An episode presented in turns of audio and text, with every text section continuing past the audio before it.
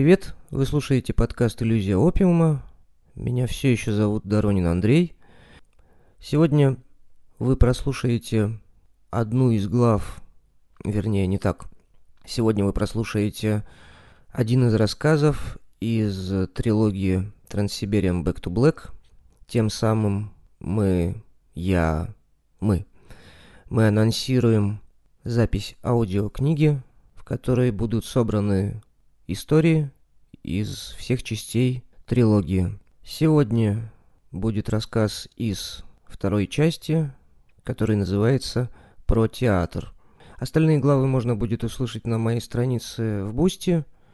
Туда можно подписаться. Ежемесячное членство в нашем небольшом клубе стоит двести рублей, но касаемо аудиоисторий будет введена разовая оплата. Так будет удобно и слушателям, и нам.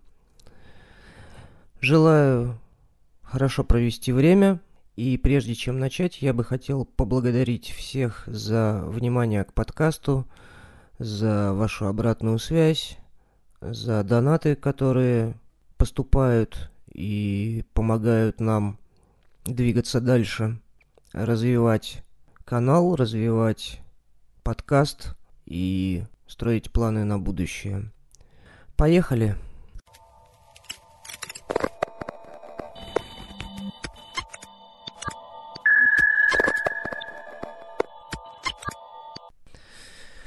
Про театр.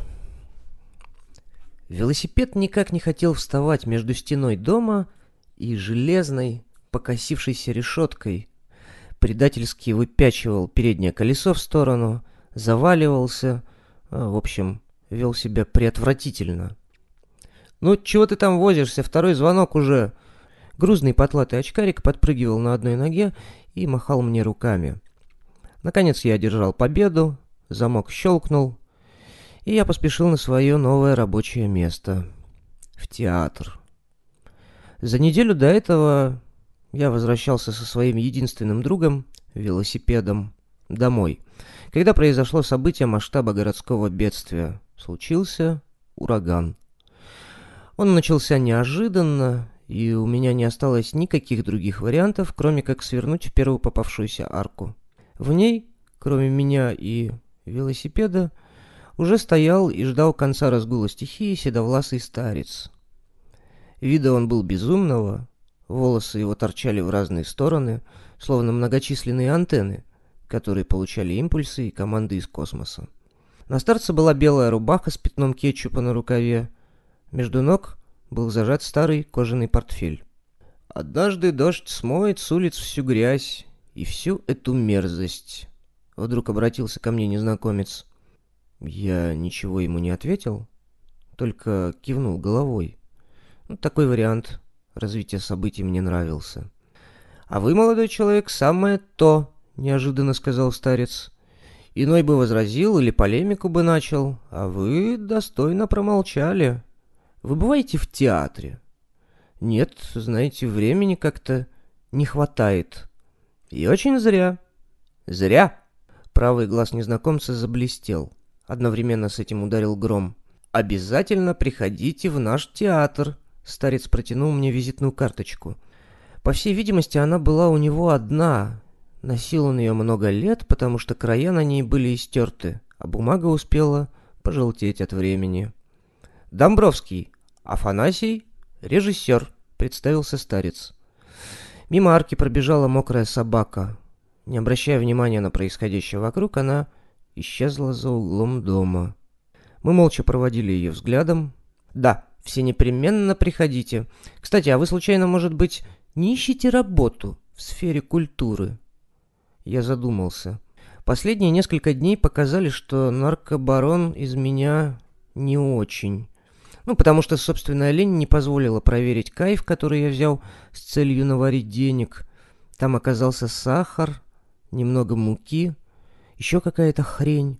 Оставался невыясненным момент, что на это ответит Мумука, который впарил мне это говно. Но Мумука труслив, редко выходит из дома, а я не обладаю навыками супергероя, чтобы проломить стену, вытащить прохиндея для дачи объяснений.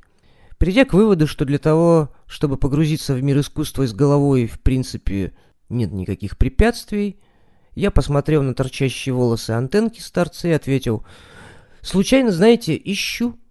Режиссер всплеснул руками и, смеясь, начал рисовать мне адрес, куда следовало явиться завтра утром. «Имейте в виду, молодой человек, мы служим высокому, поэтому попрошу вас не опаздывать. До встречи в десять утра». Мы раскланялись, и я отправился домой. Благо ураган из стадии ад кромешный перешел в более легкую, льет как из ведра. На следующий день я опоздал. Не то чтобы критично, но на четыре часа. По пути в театр волновался, однако, придя по адресу, узнал, что Домбровский еще не появлялся. Поэтому, тут же утешившись, решил изучить место потенциальной работы. Портреты улыбающихся людей смотрели на меня со стен. Улыбок было очень много. Меня затошнило. «Это тебя Афанасий на работу позвал?» Ко мне обращался человек в очках. При виде на него рождалась одна ассоциация. Говнарь. Его свитер принадлежал той эпохе, когда колбасу выдавали по талонам, а музыка в стиле рок была под запретом. «Толя!» — представился он. «Ты не тушуйся! Афанасий вечно всякую дрянь с улицы тянет сюда», — сказал он и осекся. «Ладно, пойдем, покажу место работы твое. Будем соседями по цеху». Цехом же оказалась комнатушка размером три на два метра, заставленная пыльной аппаратурой. «Святая святых театра», — довольно проурчал Толик. «А чем мы тут будем заниматься?» — попытавшись внести ясность, спросил я. «Мы тут будем наполнять светом бессмысленное и разрисовывать звуком унылое». «Очень конкретно, неопределенно», — сказал Толик. Вопросов к нему у меня более не было. В коридоре стоял режиссер и изучал какую-то бумагу, прикрепленную кнопками к стене. «Вот, вчера приказ написал о времени начала репетиций, а сегодня смотрю и поражает, насколько мудрый и правильный здесь руководитель, то есть я», — вместо приветствия сказал Домбровский. «Ну, я так понимаю, что наш режиссер по свету ввел уже вас в курс дела?» Толик хмыкнул. «Вот и отлично. Тогда в бухгалтерию занесите трудовую книжку и скорее творить!» Взмахнул кулачком режиссер. «А когда начинать?» — вяло спросил я. «Немедленно!» — выпалил Афанасий и помчался по коридору наносить культуру всем, кто попадался ему на пути. Неожиданно, но я втянулся. Весь этот мир театра мне был по боку. Если честно, срать я хотел на культурную составляющую. Просто было забавно ничего не делать и получать за это небольшие, но все-таки деньги. В театре главным человеком был вовсе не Домбровский, а Толик. Если бы конкурс мразей все-таки проводился, я бы получил на нем второе место. На первом был бы Толик. «Смотри на них», — во время спектакля шептал Толик, поправляя свои очки в черепаховой оправе и кивая головой в сторону зрительного зала. «Это же ужасно! Ты глянь!» Я старался понять, что там углядел мой старший коллега. «Толь, не вижу ничего». «Да как не вижу? Ой, что делается!» Толик начинал крутиться на месте и громко кашлять. В зале же чинно сидели родители и их дети, которых привели на грандиозный по своим масштабам спектакль про «Зайку» и «Лисичку». «Зайка» был простоват и ввиду этого лишился жилплощади. А разве я не сказал в самом начале, что театр был детским? На сцене взрослые актеры, некоторые из которых уже годились в деды и бабки родителям чад, изображали зверей. А получалось это у них не... не очень. Особенно мне нравился медведь. Вечно подвыпивший, уставший от жизни Миша время от времени прибавлял в конце фразы очень популярное короткое такое слово русское на букву «Б». Актер, играющий медведя, раньше служил завскладом, поэтому простота и непосредственность въелись у него даже в кончики волос, ну, то есть шерсти. «А чё ты, зайка, плачешь? Случилось чё, бля?» – заботливо спрашивал он у зайца. Слово последнее на букву «Б» он произносил очень тихо и на сцене, и в жизни – порой только по губам можно было прочитать, но я не раз видел, как менялись лица благородных отцов в зале. Домбровский огнем и мечом боролся с этой привычкой, но Мишка никак не мог по-другому, а заменить его было неким. Наконец, насладившись моим непониманием и жалким видом, Толик принимался объяснять. Вот видишь, эти люди в свое время по своим эгоистическим мотивам наделали детей, которым теперь жить в этом сраном мире, который взрослые и привели к тому, что мы имеем. Но страшно, братан, не это, а то, что они еще и водят своих детей на кошмарные представления в театр. Где справедливость? И Толик включал синий фонарь, который окрашивал избушку в соответствующий цвет, что по замыслу режиссера означало «ледяной домик». Спрятавшись в храме искусства от внешних раздражителей, я не переставал торчать. Наоборот, здесь все к этому располагало.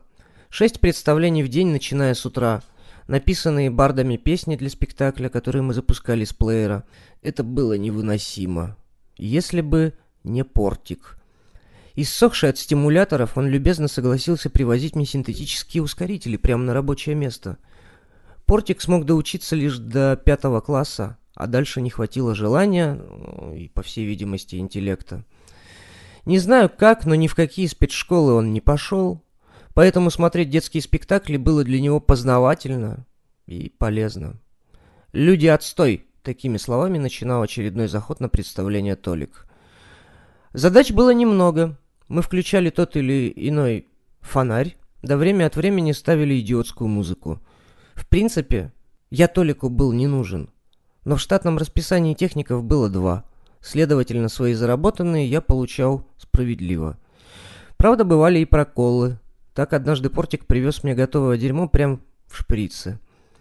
«Ты только раздели на три части, там три, иначе встанет сердце», — предупредил он. «Да не гони, разберемся», — ответил я. По пути в нашу комнату совершенно забыл, о чем там он меня предупреждал, и вспомнил, когда вогнал в себя все. «Ой», — сказал я. «Ты чего?» — Толик испуганно смотрел на меня. «Ой», — еще раз смог выдавить из себя я, мешком повалился вниз. Пол был грязный и пах старой тряпкой. Портик не наврал, это было много, хватило бы на целую компанию. Я чувствовал, как отряд муравьев марширует по моей спине, сердце сползало в область живота, а во рту стая дворовых котов испражнялась прямо сейчас. «Ты живой?» — откуда-то издалека слышал я голос Толика. Звук был розовым, и пока доходил до мозга, становился бледно-зеленым. Мне захотелось вытошнить свои внутренности, но я не мог этого сделать, потому что каждая клетка моего тела разлеталась во все стороны. А потом в голове раздался удар молота, и стало темно. Очнулся я от того, что кто-то лил воду мне на лицо. «Вот, посмотрите, глядите все! Человек, изможденный искусством!» Наш безумный режиссер торжественно показывал на меня. «Есть здесь еще кто-нибудь, кто осмелится сказать, что мы тут ерундой занимаемся? Человек горит на рабочем месте!» Мне дали три выходных. После этого случая Толик недоверчиво смотрел на меня и старался не поворачиваться спиной. Однажды я выскочил перед представлением в уборную и столкнулся с Мумукой. Он был с каким-то ребенком и, в общем, не очень рад меня видеть. «Привет!» — бодро выкрикнул я ему в лицо, давая понять, что есть один вопрос. Но ввиду ситуации и наличия детей в радиусе десяти метров, задавать я планирую его не здесь. «Э, «Добрый!» — промямлил Мумука и стал еще грустнее. Наверняка он знал, какого характера информация меня интересует, но ответ был заранее известен нам обоим. «Позже поговорим», — на ходу сказал я ему и побежал, чтобы успеть к началу заячьей жилищной драмы. «То есть ты приборов не купил?» «Ну слушай, я торопился, аптека закрыта». Портик сам не понимал, как так получилось, что он не купил средств для инъекций. Он озирался по сторонам, чтобы кто-нибудь подсказал ему выход из сложившейся ситуации, но в комнате были только я и Толик. «Ладно, давай в чай». Мы заварили три чашки. В две из них предусмотрительно высыпали все, что у нас было. «Сыпь, не жалей. Много, не мало». Портик торопился, ну, в общем-то, был прав. Толик вяло следил за его манипуляциями. Наркотики он презирал, предпочитая пить дрянной портвейн. «Как настоящие поэты!» — рыгая и чавкая говорил он после очередного выпитого стакана. Представление началось. Я видел затылок Мумуки. Он крутил головой и, по всей видимости, пытался отследить, где я нахожусь. «Чай с корицей, да?» — прихлебывая, спросил Толик, не поворачивая головы. Мы с Портиком удивленно уставились друг на друга. «Ой!» — вдруг сказал Портик и замахал руками. «Что «ой»?» — не понял я. «Я, кажется, кружки перепутал», — испуганно сказал Портик и похлопал по плечу Толика. «Толь, Толь, отдай мне свою кружку». «Ага», — сказал Толик и одним глотком допил все, что оставалось. «На, держи». «Если у Толика было в кружке, то у кого не было?» — забеспокоился Портик. «У меня все в порядке», — сказал я, когда почувствовал, как сзади начинает холодеть шея. Портик сразу весь сжался и сделал очень обиженное лицо. Только он открыл рот, чтобы начать жаловаться на несправедливость этого мира, как Толик неожиданно громко изрек: «Ох, что-то жарко мне!» и повернулся к нам. Его зрачки расползались в разные стороны. Лицо заблестело. Никаких сомнений больше не было. Толик, сам того не зная, получил овердоз препарата. Что будет далее, мы не знали. Но внешний вид Толика нас обоих слегка настораживал. «А я вот сейчас разденусь», и Толик начал резкими движениями сдирать с себя свой старинный свитер. За ним последовала несвежая футболка. «Штаны тоже сниму, совсем мне все мешает», — Толик сосредоточился на раздевании. Я же вынужден был заступить на пост. Надо было дать трагической музыке, ведь лиса только что в грубой форме выгнала зайца в ночь и в неизвестность. «Ой, плакать охота!» — раздавался сзади голос Толика. Мне же некогда было смотреть, что там происходит за спиной, поэтому на какое-то время я выпал из происходящего в комнате. А когда обернулся, увидел голого Толика, сидящего на полу и растирающего по щекам слезы.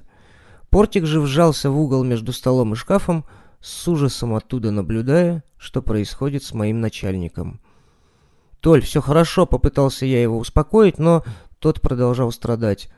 Он беспорядочно перебирал компакт-диски, кучкой рассыпанные по столу, и пытался сосредоточиться. Но у него ничего не получалось.